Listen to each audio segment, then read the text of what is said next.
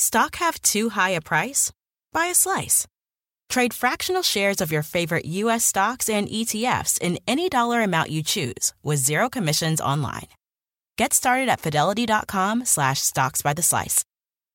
Fractional share quantities can be entered to three decimal places if the value of the order is at least one cent. Dollar based trades can be entered to two decimal places. Sell orders are subject to an activity assessment fee from one cent to three cents per $1,000 of principal. Fidelity Brokerage Services LLC member NYSE SIPC. The legends are true. Overwhelming power! Sauce of destiny. Yes! The most legendary sauce has arrived as McDonald's transforms into the anime world of WcDonald's. The greatest flavors unite in all new savory chili McDonald's sauce to make your 10-piece WcNuggets, fries, and Sprite ultra powerful. Unlock manga comics with every meal and sit down for a new anime short every week only at WcDonald's. Ba-da-ba-ba-ba, go! At participating McDonald's for limited time while supplies last. Hit the subscribe button so you don't miss the updates on the great writers we have coming up over the next few weeks. And if you want to see photos of the studio and the cocktails getting made, check out my Twitter, Facebook, and Instagram. And please leave a comment. I want to hear about the writers you want to hear on this show. I've been getting a lot of great booking ideas from you guys. Welcome to Dedicated with Doug Brunt. You have just gained access to an exclusive insider's look at the lives and works of some of your favorite authors and hear conversations with the world's greatest writers as they discuss their writing lifestyle, creative process, latest work, and behind the scenes revelations. Welcome to Dedicated. I'm your host, Doug Brunt. Today we're talking with Fiona Davis. Fiona is the best selling author of seven novels of historical fiction, including The Lions of Fifth Avenue, and her latest, The Spectacular. I first came to know about Fiona the same way I come to know about many great authors, which is through my mom and her book club, who were all raving about her. So, Fiona, it's an honor to have you in here today. Thanks for coming in. Oh, thank you to your mom. That's fantastic. Well, I'm also excited about the cocktail choice today because it's a classic, and yet I have never had one. Really? So today, yes, never had a sidecar. Yeah, it, you know, I love the idea that it's from, you know, I think it was invented after World War One or something. And you know, one of the things that's great about New York is there's this there's these great bars. Like, do you know Do Not Disturb in the West Village? Is that like one of those speakeasy prohibition yeah, bars? you kind of you, it's in a brownstone and you go down the stairs and um and it opens up and it's this beautiful bar and like the ceiling is painted a glossy red. Ooh. and you just feel like you've stepped back in time. And so a drink like this feels like it's right for that kind of environment. And for me, that's a way of kind of slipping back in time. Yes, which know? of course is your Yeah. you know your your historical fiction novels, which are so evoking of these time periods. This is great. I think that's why I write, just because I can't time travel. So this is the closest thing. And time travel while drinking, you know. Yes. All right, so I'm putting lemon. So so listeners know it's lemon juice, Cointreau, cognac, shaken up, which I'm about to shake, Yeah. and then uh, served in a cocktail glass with an orange rind. Exactly. All right. So is this like a after dinner drink some evenings, It's or more know, when you're out and about? it's kind of a, a winter drink, to be honest. Mm-hmm. Um, you know, like a, a winter before drink, before dinner, you know, that kind of thing, before you go out and eat and have your wine and that kind of thing. This is just the warm up. All right. Now I found even with the twist or the orange rind, it's nice to like get around the rim of the glass a little bit. Yeah. And you can even, yeah, squeeze a little bit in there too. Yeah. The hint Okay. of. All right, here we go. we are going to sound very different after I know it's not. after finishing this. It's not a uh, a light drink. Okay, I love those choose. glasses too. They're terrific. It's a, you know sometimes the stemware with the big stem is risky. Which one would you like? Which, Which the that one's That mine. one, Yeah. Okay. Thank you.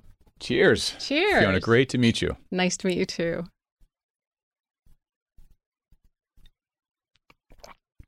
Mm. I like it. Mm-hmm. Mm, that's delicious. Right? Wow. Well, that's that's well done. Oh. That's really well done. Oh, thank you. Mhm. All right. Now, I it's always a risk for me because I do some research on Wikipedia and I say, "So you were born in what?" And they're like, "No, no, that's totally wrong." And I'm like, "Ah, damn Wikipedia again."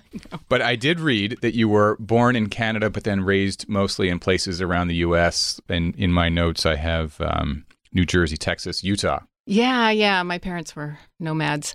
Um, my my mom and dad are both English, and my they moved to Canada when my dad was finishing up a PhD, Mm-hmm. and that's when my brother and I were born. But I, you know, they, we moved from there from there when I was three, so it's not like that's home. Mhm. Um, and so then they came here, and we've yeah, New Jersey, Utah, Texas. I mean, such a weird range of states. I just never knew how to how to what, what speak. you was know? that? Were you following careers? And, He's a, he was a chemical engineer, Mhm. and so he was transferred, and then you know switched companies and ended up in Texas. Okay. And then I read that you came to New York City originally to act. Yeah, yeah. I, I went to William and Mary, and after that, um, got accepted to an acting school here called Circle in the Square. And it was so much fun. It was two years of, you know, doing scenes and rolling around on the floor and pretending you're a tiger, I, you know, all that stuff. My parents, I'm but sure. But you were in a real horrified. acting school. I, you know, when I moved here, I knew a number of people who would say, "Oh, I'm taking acting classes," and they basically would be in some little thing with someone who might have been in a Law and Order episode or something, and they're like, "No, I'm going to teach it," even though I've never actually. But you were like legitimately in. Yeah, yeah. you know, it was a two-year program with some great, great um, teachers. Uh, Mm-hmm. It was it was incredible. I, I learned a lot, and and afterwards we I kind of joined this theater company that formed from a class at the school, and so we were this theater company. We, we would do off Broadway and. Wow. Um, you know, we'd do everything. You'd be sweeping the stage or selling the tickets, or you'd be the lead. And it was this wonderful, collaborative, fun effort. It was. Were you always able to do that? I, I feel like getting up on stage, that's the real acting. It's one thing to do TV where you can say cut at any time and do it all over again. And, you know, could, even when you were little, were you the type of person who could do that? Yeah, because I was so shy in real life. I was such a shy kid. And I never really quite fit in because I never knew, you know, I, I would act as if I were in Utah, but I was in New Jersey, and that's a very mm. different vibe. And so I, I just never really found my place. And it wasn't until I found the drama department in high school. And I thought, oh, this is great. You can be someone else and, you know, learn the lines. And then you get to do all these shows with all your best friends. It was fantastic. It's almost like putting on a superhero costume. It's no longer you on the line, you're this other thing. Yeah, in fact, when I started doing book talks f- as an author, I was much more nervous because suddenly it's just Mm-hmm. It's me just you. You're and not my in words. character. Yeah, Yeah. there's no character that's to so hide behind. Yeah. Oh, that's great. So then it wasn't too long after that, though, that you changed uh, sort of directions and got a, uh journalism degree from Columbia. Yeah, I did uh, the theater for about eight to ten years, I'd say, Mhm. and then um, yeah, I, I I wasn't. I, I knew. I knew I was an okay actress. I was an intelligent actress, but I wasn't kind of this raw, you know, actress who's going to go and you know, like like Jessica Chastain or you know these people who are just incredible and and can lose themselves in the part. Um, you know, I, I just wasn't that kind of actor. And so I started thinking, you know, maybe there's something else I want to do, but I had no idea. And so I actually went to NYU and I took a Briggs Myers test Oh because my this was before yeah, the internet. So that kind of said to me, okay, you answer all these questions and it's a, like a two hour test. And then they bring you back and they said, okay, you should either be a journalist or a cop.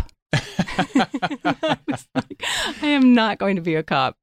Interesting. Uh, Yeah. So then you went into journalism. Were you thinking, you know, in front of the camera or print or what was the idea? my first thought was in front of the camera, just having been an actor, that that would maybe be a natural progression. Yeah. But you know, the the program at Columbia, the master's program, is so intense and fantastic, and so suddenly there was this whole new vista of things you could do because then the the internet was really just starting up, and Mm-hmm.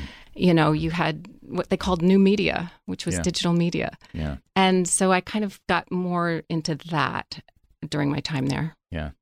Which we're still figuring out. You know, it seems like the news business has changed so much, even just over the last eight, ten years. How people are consuming it, where they find it, the many different kinds of places you can go for it.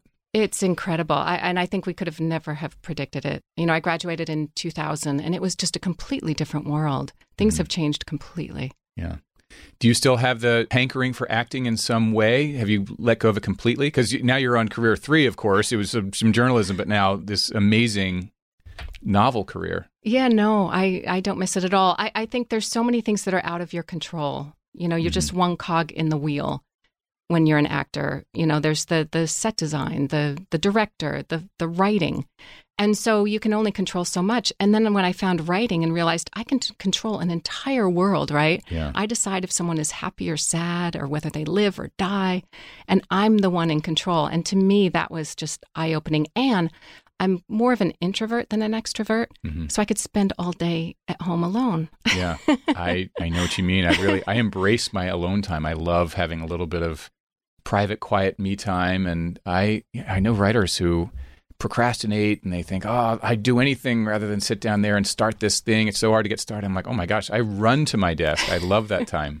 Yeah, there's something about it. And and also as you're working in the world and, you know, you're out and taking the subway or doing whatever, you're living that life, but you also have this entirely other world in your head Mhm. that's constantly spinning as you're trying to figure out, okay, there's that plot point's not working or, you know, that character's not right.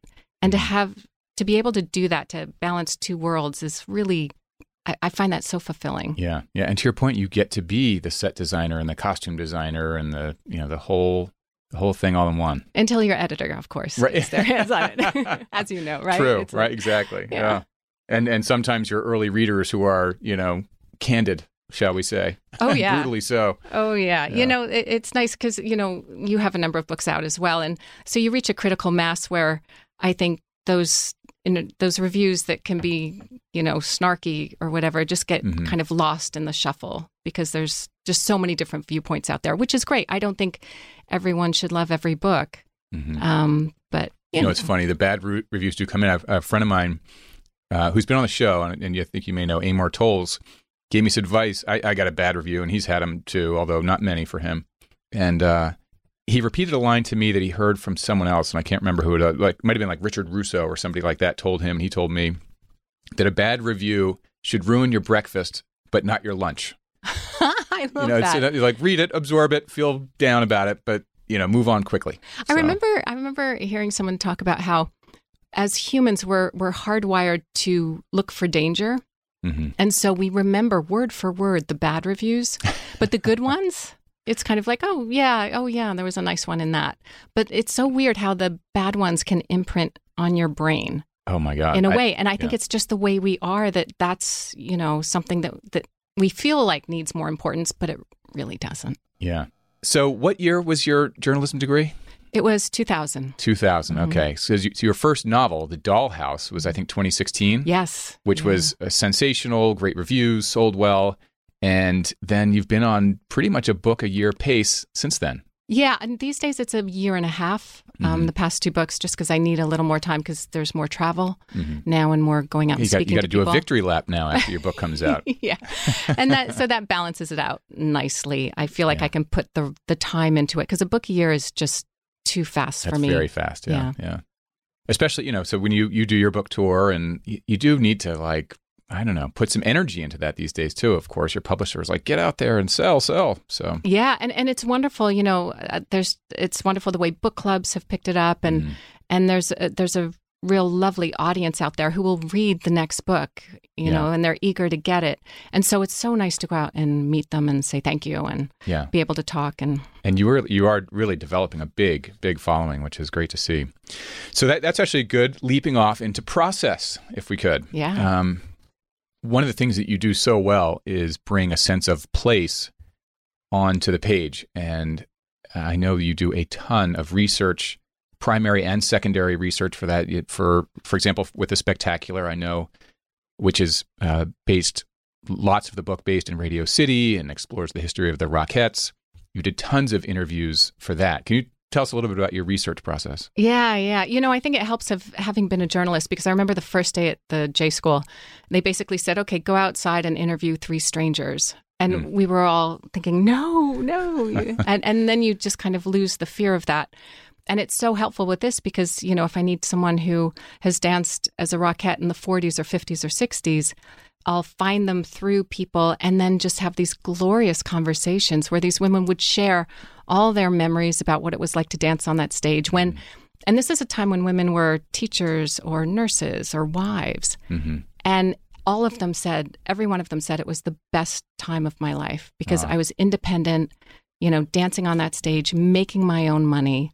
It was just so, you know, I remember one talked about her favorite memory was walking down the middle of Fifth Avenue in the at midnight with all her friends, arm in arm, singing at the top of their lungs. Oh my gosh, that's it- great. yeah. I, I feel like that could be on a postcard or some sort of like Rockettes history pamphlet or something. Exactly, exactly. It was just, and so it was really wonderful. And I'd ask them, you know, okay, what's the dirt? Any, you know, Mhm. what really was going on backstage? And they said, no, it was a wonderful, wonderful experience. Wow.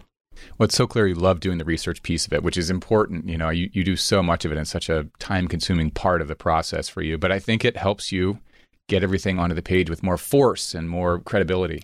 I think so. And and you know, when you're writing historical fiction, you don't want to describe, you know, a room for 3 pages or you know, or uh, what they're wearing for one page. Yeah. You need to really make your point and then get into the plot. At least for me, I like a book that moves. Yeah.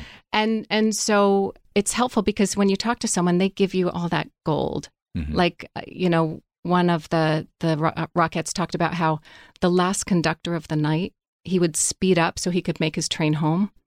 And so they'd have to start dancing faster and faster.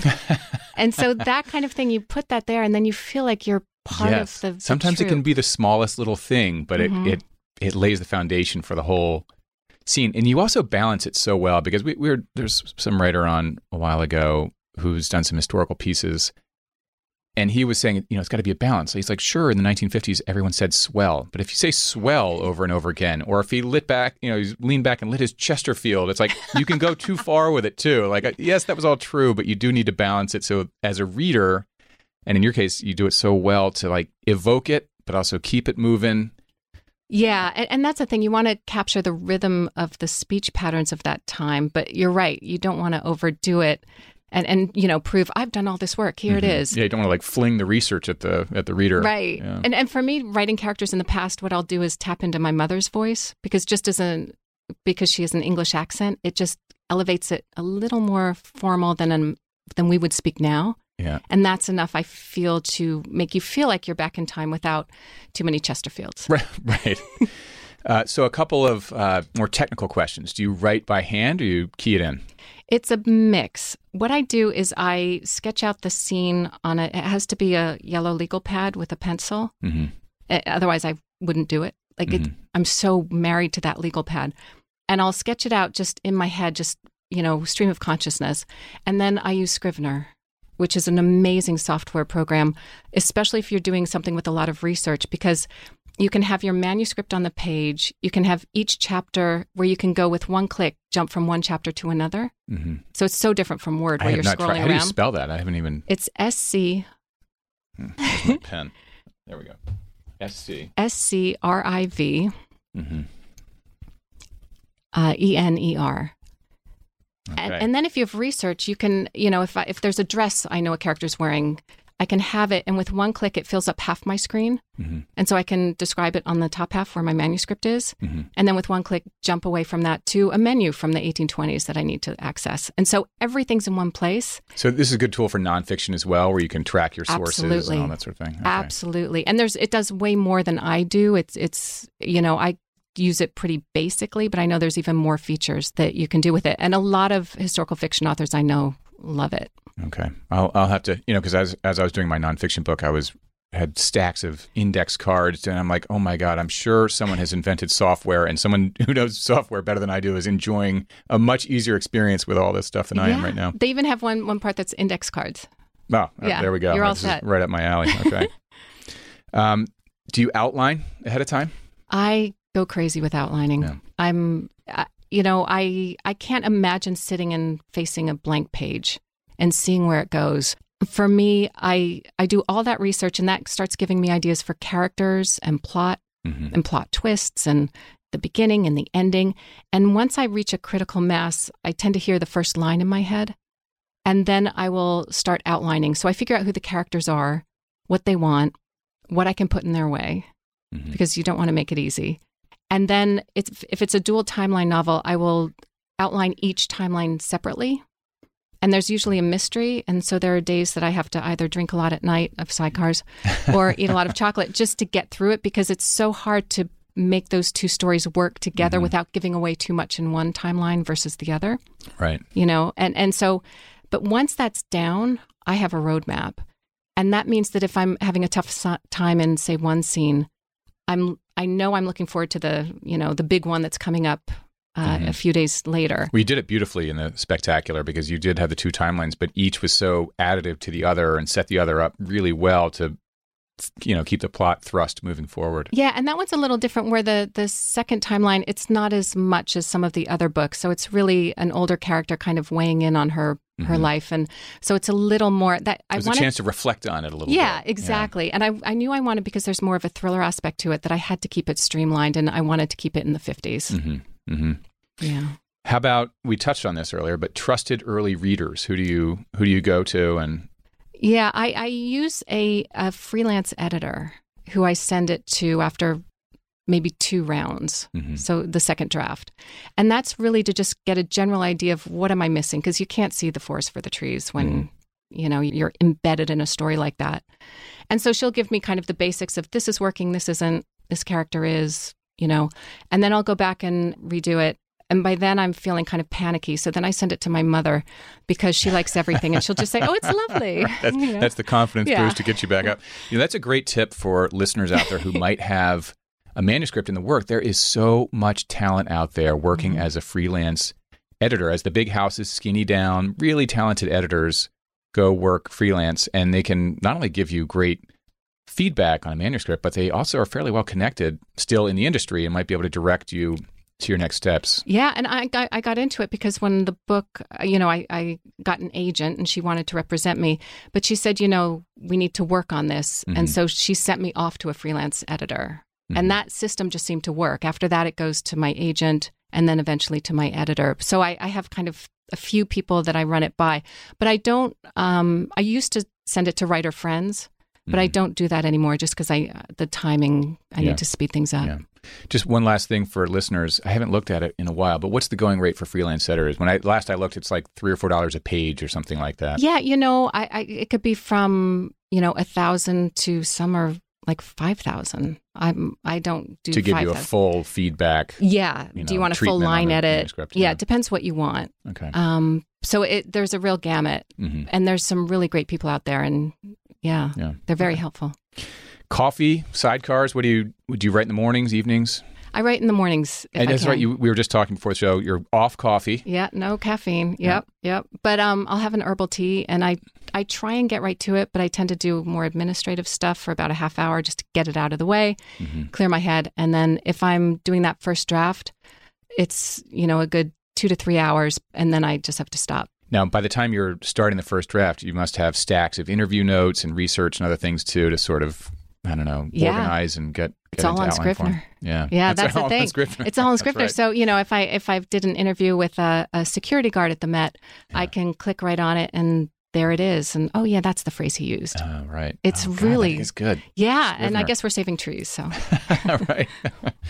um, and then, do you revise as you go, or do you are you more of like a sprint to the finish line person, and then come back and do a, a big revision? I tend to do I do about let's see, I would say around uh, fifteen hundred words a day for Mhm. four or five days a week, and that usually finishes a chapter, and then I'll go back and revise that chapter, but a, a quick one, not not in depth, just to clean it up enough so it feels like it has the rhythm that I want it to have, Mhm. And then I'll go back and do about ten different rounds of of edits after that Wow, first draft's done. wow. Mhm. So by the time it gets in there, it's it's pretty pretty clean copy. It is. It's pretty clean, but there's always something. You know, there's always Yeah. something to play with or to, you know, switch around once once I hear back from my editor or my agent. Yeah. We're going to take a short break, and we'll be right back. Professional welder Shayna Ford used VR training developed by ForgeFX to hone her skills as a welder. The more time that you spend practicing it, that's what separates a good welder from a great welder. VR training can help students like Shayna repeatedly practice specific skills. Virtual reality definitely helps because the more muscle memory that you have, the smoother your weld is. Explore more stories like Shayna's at meta.com slash metaverse impact. Stock have too high a price? Buy a slice. Trade fractional shares of your favorite U.S. stocks and ETFs in any dollar amount you choose with zero commissions online. Get started at fidelity.com slash stocks by the slice. Fractional share quantities can be entered to three decimal places if the value of the order is at least one cent. Dollar based trades can be entered to two decimal places. Sell orders are subject to an activity assessment fee from one cent to three cents per $1,000 of principal. Fidelity Brokerage Services LLC, member NYSE SIPC. The legends are true. Overwhelming power! Sauce of destiny. Yes! The most legendary sauce has arrived as McDonald's transforms into the anime world of WcDonald's. The greatest flavors unite in all new savory chili McDonald's sauce to make your 10-piece WcNuggets, fries, and Sprite ultra powerful. Unlock manga comics with every meal and sit down for a new anime short every week only at WcDonald's. Ba-da-ba-ba-ba, go! At participating McDonald's for a limited time while supplies last.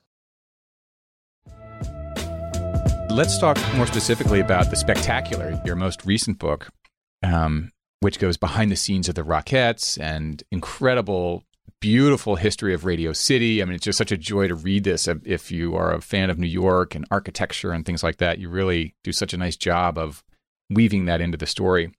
But on a you know more of a cultural note, it's set in the 50s, as you mentioned, and one of the things you explore in here, you really sort of tackle the issue of the spoken and unspoken misogyny of the time um, with the female characters and some of the, the dancers and the Rockettes. And you show that it can happen even in the relationship, a loving relationship between father daughter. There can be, I think there's this good quote by, um, I wrote down Michael Gerson, who does the soft bigotry of low expectations. Like oh, they just brilliant. believe they uh, they can't really do it. Like we wouldn't Mhm. even want them to try, you know. So I thought you just did such a nice job of that. I, I Thank was thinking you. Mad Men a little bit, just because it made you have that same like, oh, I can't believe this is how it was. Yeah, and, and talking to Rockettes and having them say, yeah, my father did not approve. He said I could do it for a year and then I had to come home. Mm-hmm. Um, and that was the final word. You know, you, that's what you did. You obeyed the patriarchy. Yeah. And and so my character is kind of fighting against that and goes off and does her own thing, and it leaves her stranded in many ways Yeah. because the you know when her father rejects her, she has no one else to turn to. Um, and has to kind of create her own family. At the same time, there are people in the book like Russell Markert, who's based on, who is the actual founder of the Rockettes, who founded them in 1925 and was their director and choreographer until 71 when he retired. And everyone spoke of him as such a wonderful father figure. Mm-hmm. And so all these women who left their homes and come to the city had someone they could talk to and who they trusted and who would take care of them. I think his contribution really made the Rockettes what they are today. Through your interviews, was that a consistent theme from some of the people you spoke to, like this, you know, you know, that night, the Mad Men treatment of women in the workplace? Oh yeah, yeah, absolutely. With all my books, I'm I'm just completely surprised at how women's voices and agency have changed over time, and then how they haven't. yeah. It's a great history of the uh, of the building and the time, and I just I love uh, hearing the history of how the Rockettes got started and grew into this huge thing. was really fun to read all that. Yeah, you know, and, and what I, I learned, which surprised me, was that, you know, today the Rockettes basically do the Christmas show. But back then it was a movie palace. So they did four shows a day and they did that four, three or four weeks straight before they got a, a week off. So it was this full time job. It required so much technique and discipline. Those poor toes. I know, I know. And the kick line, they did 600 kicks a day. Oh my gosh. And so it was it was just this really demanding, incredibly, you know, powerful thing that they did. there were some really cool aspects of it too. Of you know they have to be a in a certain range of height and the, the uniformity that's required. Like don't stand out. That's not what we want. Don't be a special dancer. Just be exactly this kind of dancer. Exactly. And if they if you do that right, I don't know if you've ever seen the Rockettes, but when they are up there doing exactly the same thing and they form into that kick line and they start kicking, you automatically have this kind of gut punch reaction. Yeah. It you creates know? a whole greater than the sum of parts. Yeah, there's something to it of watching watching the the synchronicity of it that is really visceral. We did. We took the kids. It's actually been, my gosh, many years now. Maybe it was six or seven or more years ago that we went to the Christmas spectacular with the Rockettes. We're due to go back again because our kids There now probably go. don't even remember it. yeah yeah it, it's incredible and and you know for me the fun was creating this dancer marion who is larger than life and has mm-hmm. to pull herself in in order to fit in and Yeah. how hard that is for her and where that leads her Yeah. There was one one thing I made a note to ask you about in there of there's this very nice restaurant. It's like the Inn restaurant in New York City in the 50s. And so in order to save a parking spot for the VIPs coming through, they put out a fake fire hydrant, and then when their VIP guest comes on, they pull the fire hydrant off, and there's this you know prime parking spot. Is that based on an interview and true yeah, story? Yeah, it was a, a kind of a, a, an Irish restaurant right across from Radio City Music Hall. Mm-hmm. And yeah, the prop guys made this fake, fake fire hydrant so that um that the you know they could use that to and, and that's where all the Rockettes would go to eat and all the Yeah. the guys would you know the stagehands would go there to have a, a beer after work, and so they were really close and they're like, yeah, well we'll build you one. That is a great little detail to have in there, and and of course the book is filled with a hundred hundreds of those. But I, I loved that one. I wonder if you could even get away with that today. I don't I know. know. I can't imagine that happening somehow. But I know, I know, it feels so 1950s. Yeah, totally. um, without giving away too much of the book, um, you introduce Parkinson's disease in the book. In a re- it's an incredibly powerful part of the book, and uh, you introduce that through characters in the novel. And I won't reveal more than that.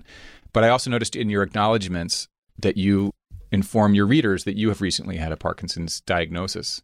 Did Yeah. you were you exhibiting symptoms and then went to to get uh, checked, or or was it just it came up randomly in a in a doctor visit? Yeah, yeah. You know, it was during lockdown. It was the summer of 2020, and um, and I just noticed that my my hand shook when I hold, held my phone, Mhm. and I kind of ignored it for a while because we were all locked down. You know, you weren't going out, so no one saw me shake, Mhm. um, other than my boyfriend. So it wasn't, you know, anything that seemed crazy. I just thought, well, I have a book coming out. I'm, you know, I'm hepped up. Yeah. Um, and then I, I was eventually a friend of mine said, yeah, you should go see a doctor. So I went to my primary care and then a neurologist and then a movement disorder specialist. And, and, you know, they, they said, yeah, that's, that's Parkinson's. And I thought, oh no, that can't be right. Yeah. You know, I'm far too young, but it strikes in the 50s and 60s. And I was 53 at the time.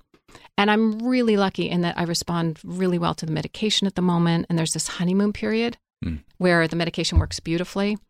And I remember at my last appointment, I said to my doctor, you know, how long does the honeymoon stage last? And she said, do you want to know? And I said, no. And, and so, you know, I don't want, it's Yeah. so much about giving up control, which as authors, right? Mhm. We control a Mhm. world. And with this, it's a whole different thing of, I don't know what's going to happen, Yeah. you know, in five or 10 years. And I'm really lucky. My symptoms are, are really quite covered right now. Oh, good.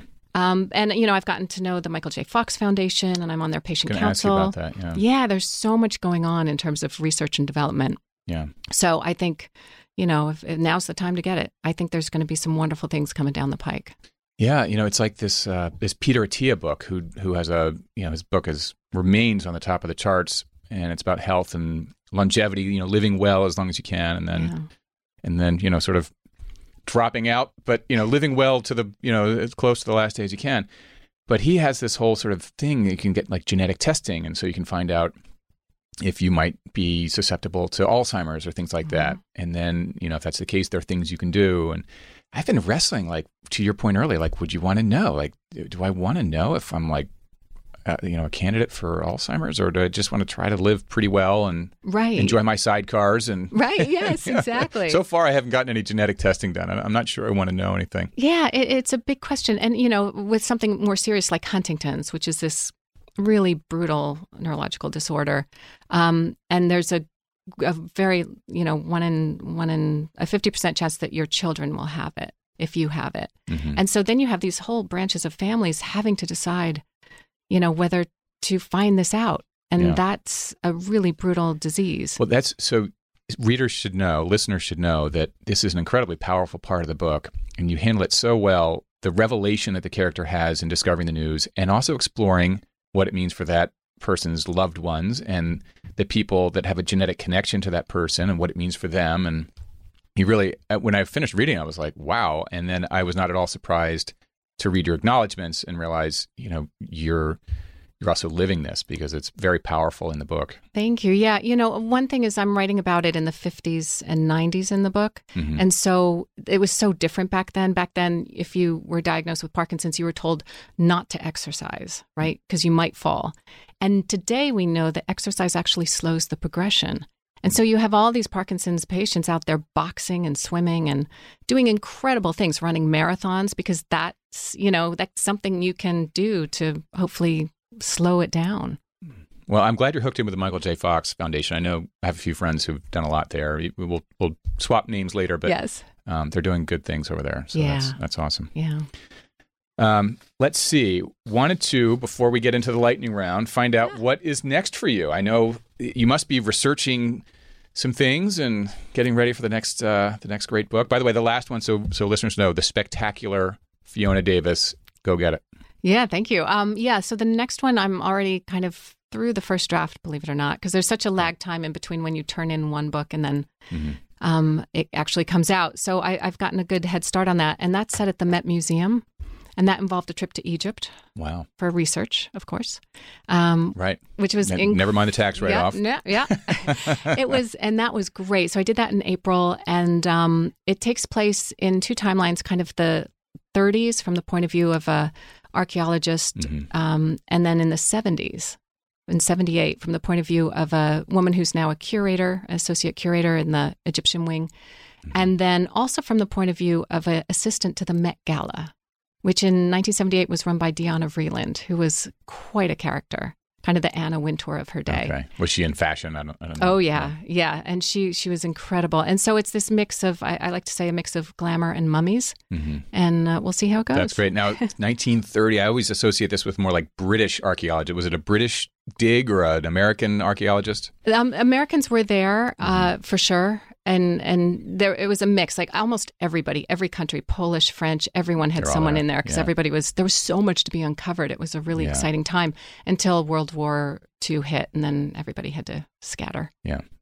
It reminds me of the, the movie The Mummy with Brendan Fraser. Yeah. They were all over there doing those kind of digs, but I think that was closer to World War II, probably. So you're getting it right in the heyday in the, in yeah, 30s. and and there are some amazing female archaeologists who were very inspiring, who I kind of you know took bits and pieces from to create my character. Well, I can't wait to read how you evoke the Met because that's one of my favorite buildings in the city. The architecture is great. I just love wandering around there, either on a school trip with my kids or occasionally there'll be something with, you know, cocktails there. It's uh, yep. just, it's an incredible place. That's Yeah. a great setting for a book. I can't wait. Yeah, it was fun to to learn out all the you know secret places. Yeah. Oh, Very you- cool. did you have inside access tours and things like that? A little bit, yeah. Yeah. Yeah. Oh, that's Yeah, great. they, they've been so helpful. They've been really wonderful. Oh, I can't wait. Do you know the title, or do you want to share the title, or are we I don't waiting on have the title. I, I can never come up with titles. My my agent and my editor do. They'll probably figure that out in a few months. Okay. Um, but yeah, I, I'm terrible at them. If if it were up to me, it would just be called the Met Book. the one in the Met. Come on. What? So you've done obviously the Radio City, doing the Met, uh, Dakota. Do you do the Mm-hmm. Yep, the Dakota. I've done The- the, the Barbizon. Hotel for Women. Yep, the New York Public Library, Yeah. Grand Central Terminal, and the Chelsea Hotel, All right. and the Frick. Hotel. The Frick. Oh, that that is one of my favorite museums. I used to write in the Frick. Do you know? There's that little sort of research wing behind the museum. You could get a pass there if you're working Oh, on a yeah, the book or something like that. Yeah, so I'd go in there and they long tables like you know monks used to work on, and and then if I got bored, I'd go down and wander around the Frick for an hour and then come back and write again. And It's so great. That library is amazing. It was founded by Helen Frick, the daughter of Henry Clay Frick. She that was her passion. She never had kids. She never married. She created that art reference library, and it's yeah, it's beautiful. beautiful and there's spot. beautiful artwork on the Yeah. walls. and it happens to be my favorite museum. It's just like this small, little, manageable Yeah, museum with incredible things in there. yeah. Okay, so on to the lightning round. Okay, Fiona Davis, your favorite book as a kid. The Secret Garden. Yeah, Great one. I love that because my dad was born in India, and that's where, of course, the the female character starts out Mm-hmm. in India, and then she comes to she's brought to England, and I loved the transformation aspect of it. That she's this kind of nasty, spoiled child at the beginning. Mhm. I mean, any editor reading it now would be like, "No, she's far too unlikable," but she's just this monster of a child, and then she's brought to England and has to learn to kind of be empathetic and you know see other people and she becomes healthy and finds the secret garden and she's working in the garden every day there's something about that that transformation that i, I find i put in all of my books That's great. I love that. That's a great book. Book or books you're reading now? there is a wonderful memoir by a guy named patrick bringley and he worked for the new yorker in his 20s and, and was you know trying to be part of the literary scene and then his brother passed away of cancer his older brother and he thought I don't want any part of this. And so he took a job as a security guard at the Met and did that for 10 years. Mhm. And he wrote this beautiful memoir called All the Beauty in the World.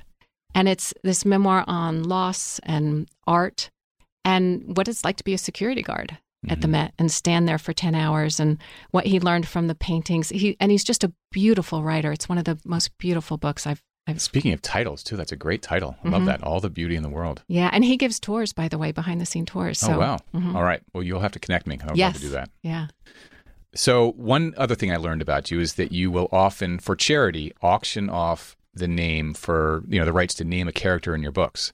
So, what is the best name that you have picked up by that method? Yeah, you know, it's in this book, The Spectacular, because I, there's a woman who runs the boarding house called the Rehearsal Club, which is where a lot of the Rockettes would stay. Mm-hmm. And so I needed a name for the woman who, you know, is the the doyenne of it.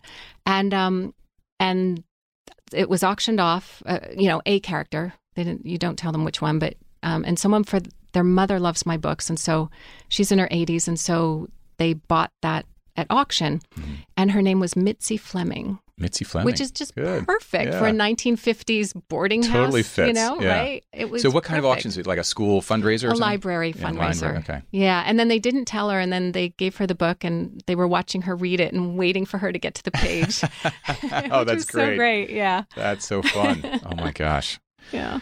Um, Le- so this is you know, this is a show favorite, as you know, least attended book event ever. oh, yeah. Um, so I think after my third book, um, I went up to Boston because there's a book club there who are amazing. And every book I've done, they rent a bus and they come down and tour the city mm-hmm. and the mm-hmm. building, whatever building I'm featured, and then we meet for lunch at Sardi's. They're they're great, and um, and in fact, this this year they're coming down in December, and we're doing Radio City, and there's 75 of them, so it should be quite something. Oh, that's great. But um, and and they were holding their kind of Christmas party, and I thought, oh, I'll go up to Boston and you know see everybody and join in. And I thought, you know, since I'm be up there anyway, I'll see if I can get a a bookstore to you know do an event. Mm-hmm. And so my publicist arranged it. They said, "Yep, here's this bookstore. You know, it's, it's Saturday night's the only night I could do." And I thought, "Oh, you know, I've three books out. This will be fine. And I asked um, the author Hank Phillippi Ryan, who's also in Boston. She's wonderful to come and you know we'll we'll do a, a Q and A together. conversation, yeah. It was like 15 degrees. It was freezing that oh. night. And I walked there and I walked in and there were two people sitting in the way back.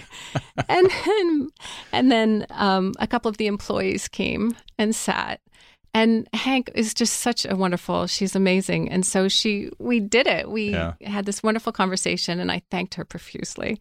and then I wandered home. And by the time I was wandering home, it was like 15 below. It oh was gosh. just. well, the weather was against you there. So. Yeah. And, and you know, you, you, you can't, you know, hit well, good for you guys for doing it and having fun. It is dispiriting to look up and be like, oh boy. Yeah. You know, nobody. and then uh, if there were no one, it were, would be easier. Right. Just leave. But two people who made all that effort, you know, you want to give them a good time. Yeah. Oh, that's great. that's such a funny story. My gosh. Oh. It, but you know, isn't it comforting on some level to know we've all had that story and you know? Yeah. Oh, everyone, everyone. It it definitely. And you know, you get to be Kristin Hannah and you know, you're filling stadiums at that point. Mm-hmm. But everybody has has a story just like that. Yeah. Even Kristin Hannah at some point. I'm sure. Yeah. yeah.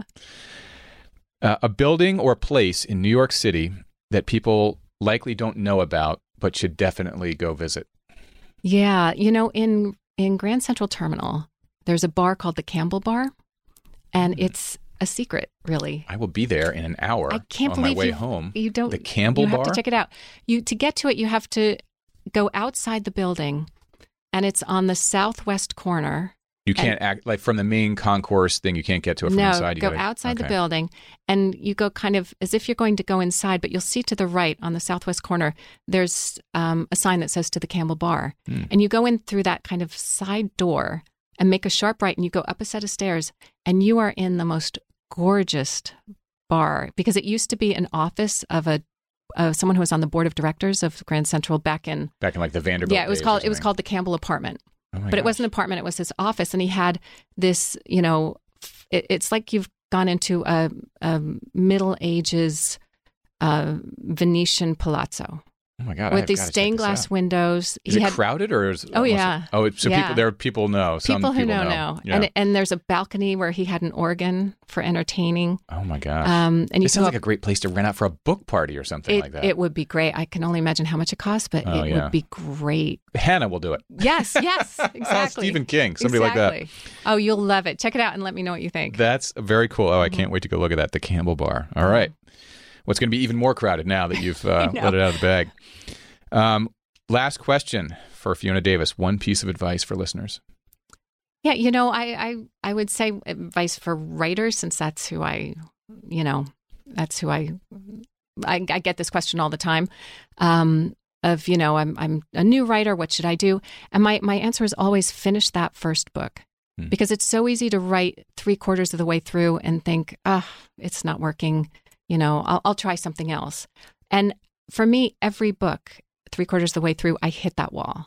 And if you blow through it, you end up having a full book and you can see how you got the middle, the end, the beginning, how it all fits together. And until you've done that, it's really hard to write a book.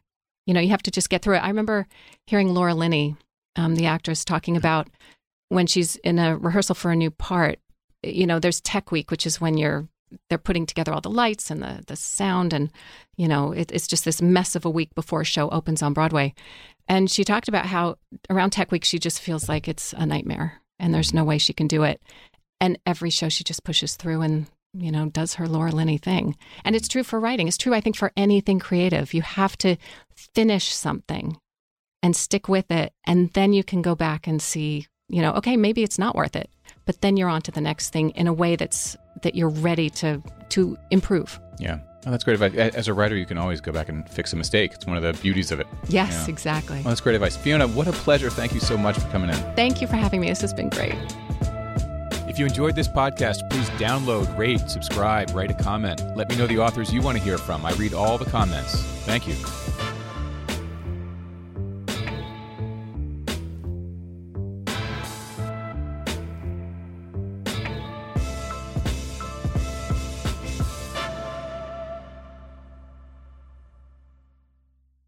Don't just ride the index, seek to outperform it with Fidelity Active ETFs. Learn more at fidelity.com slash active ETFs. Before investing in any exchange traded fund, you should consider its investment objectives, risks, charges, and expenses. Contact Fidelity for a prospectus, an offering circular, or if available, a summary prospectus containing this information. Read it carefully. While active ETFs offer the potential to outperform an index, these products may more significantly trail an index as compared with passive ETFs. Fidelity Brokerage Services LLC member NYSE SIPC.